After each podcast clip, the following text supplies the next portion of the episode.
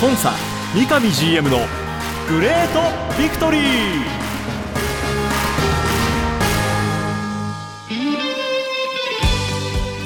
北海道とともに世界へ。スポーツによる地域活性を目指す北海道コンサドーレ札幌。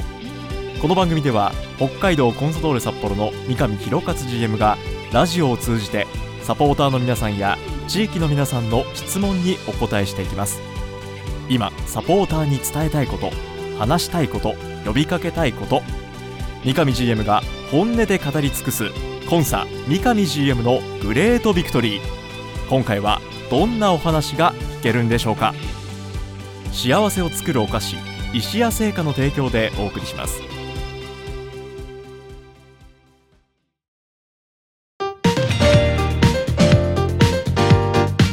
皆さんおはようございます。三角山放送局山形翼です。今週もスタートしました。コンサ三上 GM のグレートビクトリー。北海道コンソドル札幌三上博勝 GM とともにお送りします。三上さんおはようございます。おはようございます。今日もよろしくお願いいたします。お願いいたします。ビクトリーメッセージからご紹介していきたいと思います、はい。まずこちらからロターシュトゥーレでコンサディーノさんからです、はい。山形さん三上 GM 相沢クリエイティブディレクターがしれっとパリコレ。正式にはパリファッションウィークのランウェイにコンサドーレの今季のユニフォームを連れてきましたね、うん。相沢さんかっこよすぎると思いましたし SNS を見てうちのユニフォーム世界一かっこいいと実感しました。年間売上額50億いきたいですねと。ありがとうございます。メッセージありがとうございますいやーこれね本当ねまずデザインからね本当、はい。北海道にこだわったデザインをまたはクラブがこだわってることをね、うん。えー表現してくれてまあ制作の段階でもね、はい。えー相沢さんの方から僕なんかにもこう相談があったりしたので、えーサードユニフォームや袋をねぜひ島袋を入れてほしいとかファーストのあの北海道っていうところに関しては部分的にこういうのを位置に入れてほしいんだとか結構無茶なコンセプトだけはですね、はい。相沢さんとずっとこうやらさせてもらっていて、えー。まあ、それをあのうまくやっぱそのデザイナーとしてはい。表現してくれたと同時に、うんサプライヤーである水野さん、はい。うん、やっぱあれをユニフォームでこう表すっていうのがすごく難しいんですよね。なんだけどやはりそのいろんなところにやっぱりメッセージクラブからのメッセージを選手に背負ってもらって一試合一試合戦ってほしいっていう思いはあったので、はい。まあ、その辺はねあの昨年も実はそうなんですけど、うん。こだわって、うん。で今年よりこだわらさせてもらって、はい。あのような形でねあの本当水野さんの協力うん。相沢さんの協力があってまずああいう形でできましたと。はい。で実はその制作中にね相沢さんの方からはい。ちょっと相談なんだけどっていうことで、はい。このパリファッションウィークにはい。ちょっと出そうかなって思ってるんですっていう実はあの相談が。はい、あって、はい。まあ、これはもうクラブとしては本当にありがたいことですし、ええー相沢さん自身がね、うん。えーやられている中で本当相沢さんにしかできないうん。ことなので、そう本当そう まさにそうですよね、クラブとしては本当ありがたいですうん。というお話をさせてもらって、はい。実はまあ事前に何点かね、うん。あのー当日こんなことをやりましたっていうことで、えー相沢さんがうん X でこう、はい、発信されて発信ましたね。たと思うんですけど、はい。あれも含めた写真何点かをわざわざこう送っていただいて、ええどう思います？っていうようなこんなやり取りもですね実際相沢さん。がパリに入ってからもまああってですねそうですただまあ僕としてははい本当これは相沢さんがねうん。本来えーこうやっていることなのでうんうんうん。僕らの方からこっちにしてくださいとか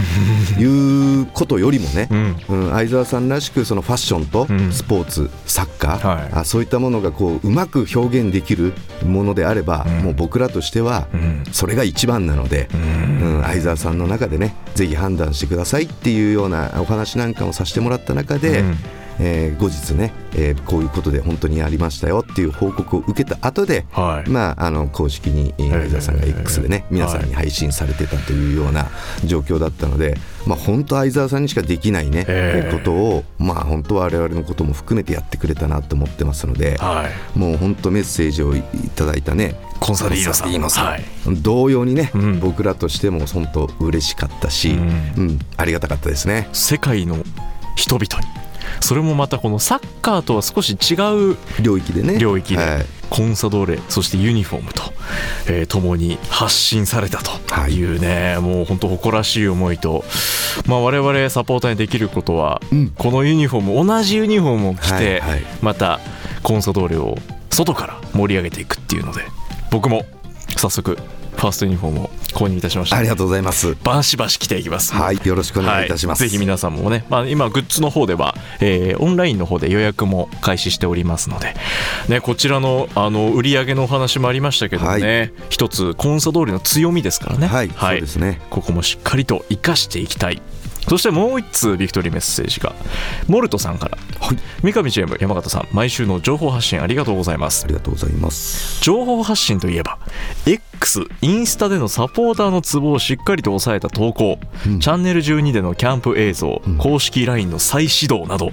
広報発信に一段と力が入ったように感じます、うん、今季キックオフに向け改善されたのでしょうか？クラブスタッフの皆さんいつもありがとうございます。そしてもっとくださいという声も届いてます。いやもうこれは本当うちのね広報チームにまず聞かせてあげたいなって思いますので、はい、このメッセージしっかりとねあの僕の方からまず広報に携わっている、うん、プロモーションに携わっているメンバーに伝えたいなってまず思って今聞いてました、はい、えー、ありがとうございます。うんとまず昨年ぐらいから、うん、まあ、このうちのプロモーション SNS 周り、はい、こう関わっているスタッフ彼ら彼女ら、うん、あ複数いるわけですけども、えー、すごく本当成長してくれてるなって僕自身一緒にやっていてこう実感があったんですね、はい、でこれからのクラブのことでもそうですし、うん、彼ら彼女らがより成長してほしいっていうことも含めて実は昨年末に、えー、SNS 周りで60クラブの一番を目指さないかっていう話を僕の方からプロモーション部の彼ら彼女らにさせてもらいました、はい、そういった中でね、えー、彼ら彼女らなりに自分たちがやるべきことであったり、うん、一番はやっぱりそのサポーターの声なんかを拾いながらやれることによって、クラブもそうやって言ってくれるんであればそこを目指してやりませんか？っていうふうにになって今季一をスタート実はしてるんですね、はい、なので、まあ、少しずつそういった部分でね、うん、サポーターの気持ちなんか、うんうん、または考え知りたいことを汲み取って、うん、このキャンプからスタートできていることが、はい、まあ、早くもねあの一部かもしれないですけど、サポーターの皆さんに好意的に受け止めてもらってるっていうのは、はい、すごく嬉しいと思いますし、彼らがよりね、え頑張れるそんなようなね、えー、ことになるなって思っていますし実は今後ねまだ、あのー、SNS 周りでねすで、に昨年末から仕込んでいる、まあ、要するに60クラブの一番を目指そうっていうことでね、はい、こういうことやろうよっていうこともやっている今最中でもあってまあ近々ね少しずつそういったものがこう出ていけばいいなと思ってますし、まあ、結果的にね本当 SNS コンサドーレすごいよね面白いよねっていうようなところからすることが狙いとしては実はまあうちの本当サポーターってすごいじゃないですか、うん、さらに僕らクラブがどう作れるかっていうのも重要なんじゃないかなと思ってるのでそういった意味で一言でまあ分かりやすく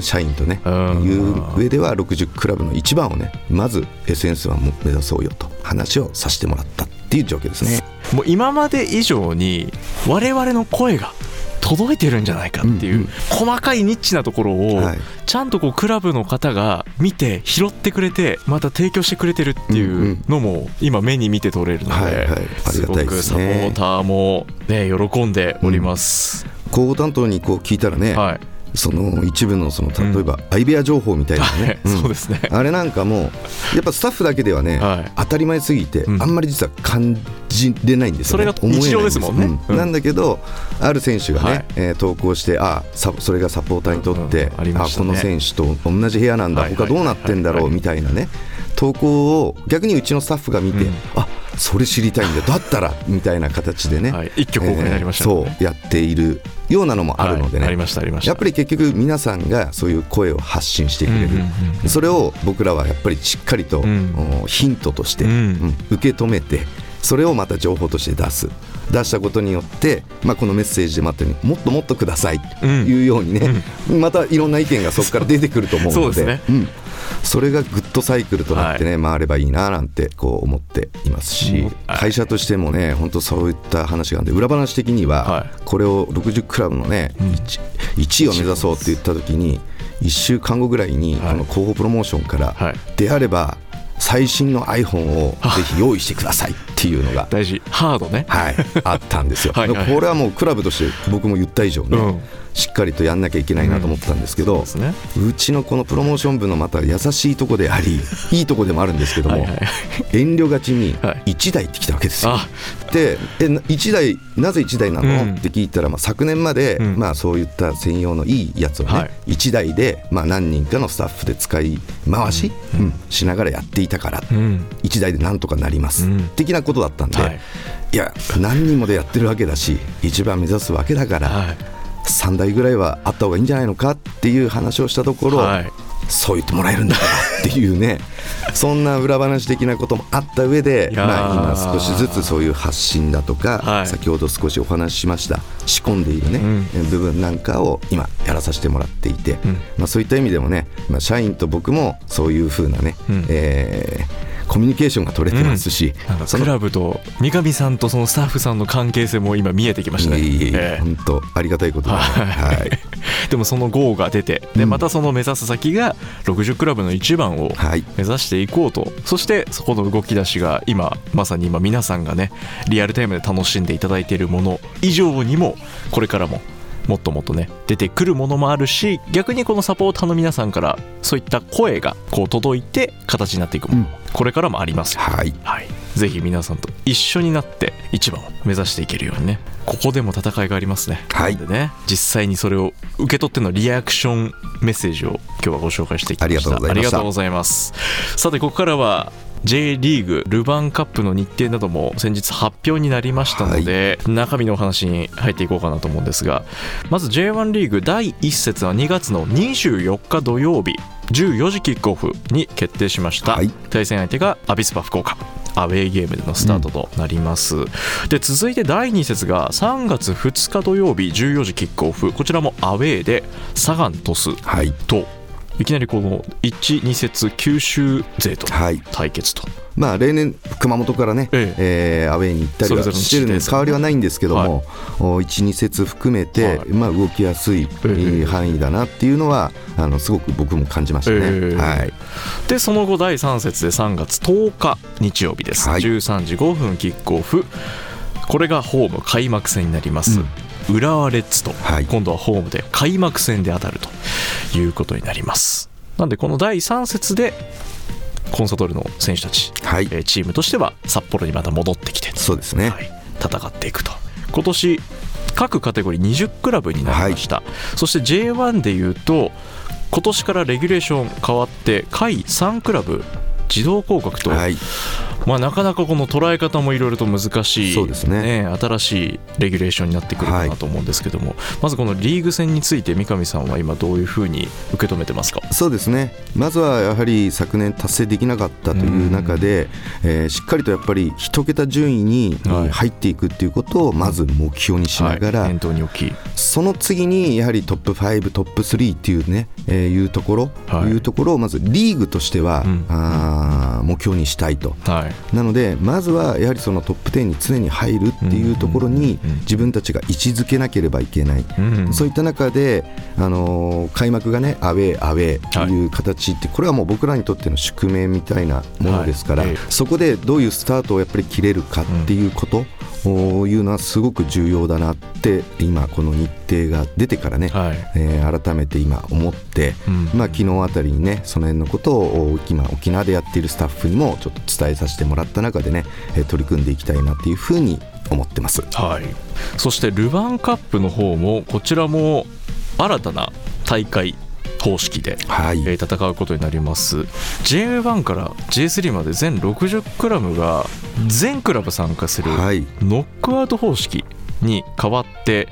まずはファーストステージ。はい。うん。札幌の他に、えー仙台ベガルタ仙台ですね、はい。アセルクラロ沼津、仙台が沼津の勝者がファーストステージの2回戦でコンサドーレと対決すると、でまたそこから今度こう勝ち上がった先に反対の山から勝ち上がってきたクラブと対決して、でこれがだから今後どんどんノックアウト方式で次のステージにこう進んでいくという。はい。これまた昨年までとは全く違う形。はい、このルヴァンっていうことに関してはねやっぱりタイトルを意識したい、うん、今シーズンからのこの大会でいうと、まあ、ノックアウト形式なので、はい、その一つの敗戦でルヴァンカップ自体が終わってしまうっていうね、うん、すごい難しさもある、うん、うん、そこで言うとよりやはりその戦力の充実、うん、競争、うん、こういったものは間違いなく必要になるなっていうことと、は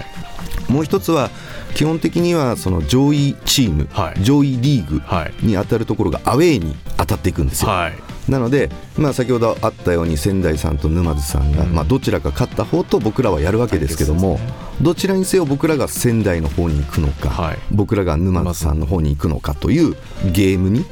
なっていく。イコール環境的にもね、えー、上位クラブ、上位リーグにとっては簡単ではない、うん、環境等々になっていく中で結果を出していかなければいけないっていう難しさもあるので、はい、その辺のことを踏まえてやはりその移動におけるリスク等々をどれだけ軽減できるか、えー、あとは言ってもこの1回戦の結果を見てからじゃないと対応ってできないわけなので、ね、今できることとしてはじゃあ沼津に行くときに、まあ、日程的にある程度分かってるわけですから、はい、沼津に行くのか仙台に行くのか、はい、どういう行き方がどのタイミングで行くのが一番、うん、選手のコンディションを保ちやすいかということを、うん、今から想定した中でね、はい、えー、戦っていく準備をしていくっていうことがすごく重要になっていくなっていうようなイメージを持っているので、まあ、昨年以上に戦力以外にも、この試合に与える影響っていうのは大きくなるのかなっていうようなことを考えているので、うん、戦力の方はね、ある程度今スタートし、まあ、そこはね、えー、選手を本当に信頼してますので、しっかりといい準備をしてもらいつつじゃあ僕らができることってあるよねっていうところでねこのチームをサポートしていきたいななんて思ってます、はい、ファーストステージ2回戦は4月17日、うん、水曜日ですね、はい、はい、でこれもいずれもリーグ戦の、えー、日程の中で、はい、えー、行われていく。ただ対戦カードがこの後まず1回戦の仙台沼津の勝者が、はい、えー、ここで2回戦で対戦すると、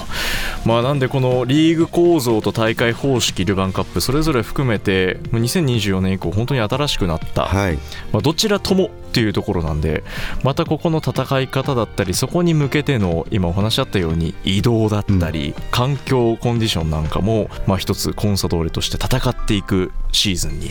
なります、はい、シーズン開幕に向けて現在沖縄でトレーニングを積んでいるコンサドーレの話題も触れていきたいと思いますが先日の1月の20日土曜日にこちら沖縄県のクラブ、はい。えー、元コンサドーレの上里和正選手、はい。上原晋也選手も所属している FC セリオーレとの対戦がありました、えー、2本行って1本目が3対1で勝利2本目が10対1で勝利と、はい。えー、トータルスコアは13対2とえ勝利で終えたというねこちらのトレーニングゲームでしたが現場からどんな声が届いてますか？そうですね。まずはいいスタートをね、はい、えー、切りながら、うん、特に新しく入ってきた選手なんかも、うん、うまくこうチームに入ってきてる印象があるよっていうことを、はい聞いていました、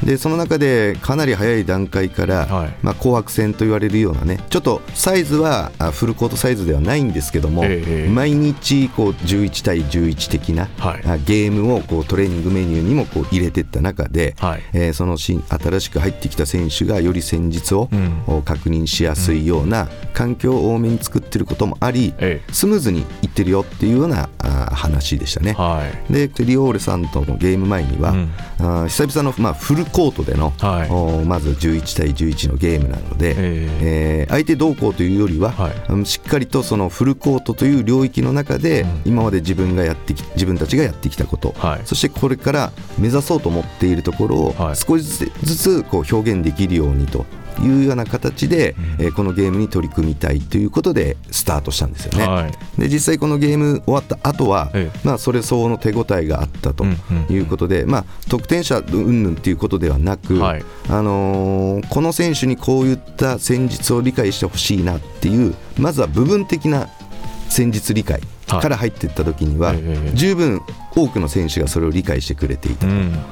次はやっぱりグループ戦術、はい、チーム戦術というふうに落とし込んでいく中では非常にいいスタートが切れた結果だと思っているということを、まあ、現場からね、えー、聞いて、えー、います。うん今日実はこれ収録放送でお送りしているんですが、はい、えー1月の24日水曜日に川崎フロンターレさんとのトレーニングマッチもうこの放送時点ではすでに終えているということになりますし、まあ、実戦を相当この沖縄キャンプでは多く組んで、はい。はい、戦っていくということですがこれ選手たちのコンディションっていうところははい、どのぐらいのところまでやってきてるものですかね。今まだトレーニングゲームがあの1試合終わった時点で言うと、はい。選手の感覚的で言うと4割ぐらいなんですよね。でそれは個人のおフィット感もそうですし、えー個人含めたそのグループうん。というところでの考え方でも同じような感じじゃないかなって思ってます。うん。でこれをトレーニングゲームをね重ねることによって、はい。沖縄キャンプが終わるまではやはりその85%まではうん。どうチームとして個人としてもこう引き上げていくかっていうのがすごくまず重要なあはい。形になっていくと思ってます。はい。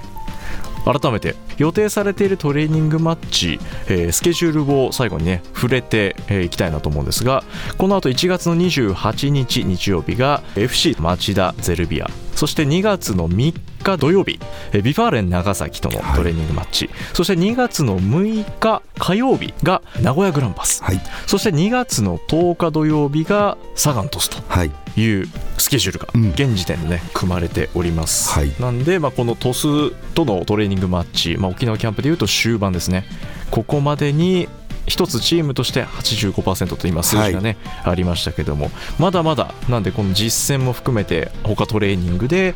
選手のモチベーションコンディションを上げていくと。はい、はい、いうことですんで起用ごとに、うん。えー状況も変わってくるかなと思うのでそうですね。はい、また来週の番組でそのあたりのリアルタイムでのね、えーチームの様子もお届けできたらなというふうに思います。はい、番組はコンサドーレ YouTube チャンネルコンサドーレ TV 各種ポッドキャストサービスでも配信中です。それでは今週はこの辺で。北海道コンサドーレ札幌の三上弘勝と進行は三角山放送局山形翼でお送りしました。今週もありがとうございました。ありがとうございました。白い恋人は誕生から46年以上北海道で愛されています。小麦粉砂糖生クリームはすべて北海道産。これからもあなたのそばに。白い恋人。番組では三上 GM 宛ての質問メッセージを募集していますメールアドレスはリクエストアットマーク三角山 .co.jp x q ツイッターはハッシュタグコンサ GV までどうぞ。コンサ三上 GM のグレートビクトリー。次回もどうぞお楽しみに。幸せを作るお菓子石屋製菓の提供でお送りしました。